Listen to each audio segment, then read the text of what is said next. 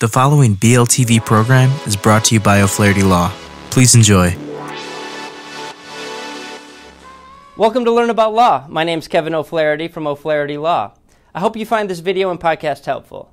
If you need some help, please feel free to call us at 515 207 2006. We offer free consultations in many areas of law, and we have several geographic locations for your convenience. We serve all of Iowa. We're also happy to meet with you and provide most legal services virtually without requiring you to leave your home. Enjoy the video. Hello, I'm Gene Nassif, an attorney at O'Flaherty Law. My practice areas include business transactional matters as well as some landlord, tenant, and family law issues. Now, today we're going to talk about Iowa rental deposit laws and regulations. A majority of residential lease and rental agreements in Iowa require some form of a security deposit. This is a fee upfront that is intended to act as a pot of money used at the end of the lease to cover any damage, uh, damages to the unit above and beyond normal wear and tear.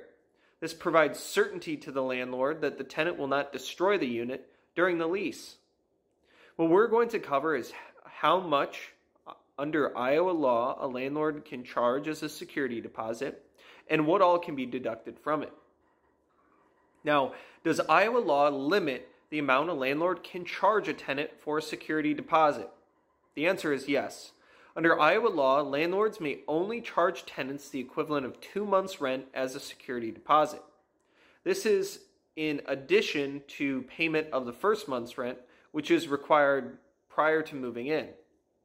So, if your rent is $1,000 a month, for example, in Iowa, your landlord can charge you $3,000 up front. That is $1,000 for the first month's rent plus a $2,000 security deposit. It's important to note that this, this is the legal maximum that a landlord can charge. This is not the typical amount landlords often do charge in Iowa. Now, what is the deadline in Iowa for returning a security deposit? Under Iowa law, landlords must return the tenant's security deposit within 30 days after the tenant surrenders or gives back the rental property to the landlord. This means that they have to vacate the property and return the keys to the landlord. Now, what can a landlord deduct from the security deposit? Ordinary wear and tear is not deductible. Some examples include fading curtains, minor marks, dirt, spotting, small tack holes, uh, wearing on flooring, carpet, faded paint, um, some worn seals on windows or doors. Landlords can deduct uh, or charge a client for broken flooring, doors and windows that are off their hinges, rips and tears in the carpet, water damage caused by the tenant's actions, missing blinds, um, cigarette burns in the carpet, or a broken uh, shelving uh, unit. All of these things more or less have to be caused by the tenant. They cannot be done simply over time from the wear or the aging of something in the house. Now, how do you safeguard your, uh, your security deposit from being deducted if you're a tenant? The key to a tenant protecting their security deposit is to keep records. Many times, your landlord will give you a checklist to fill out and return uh, when you move in.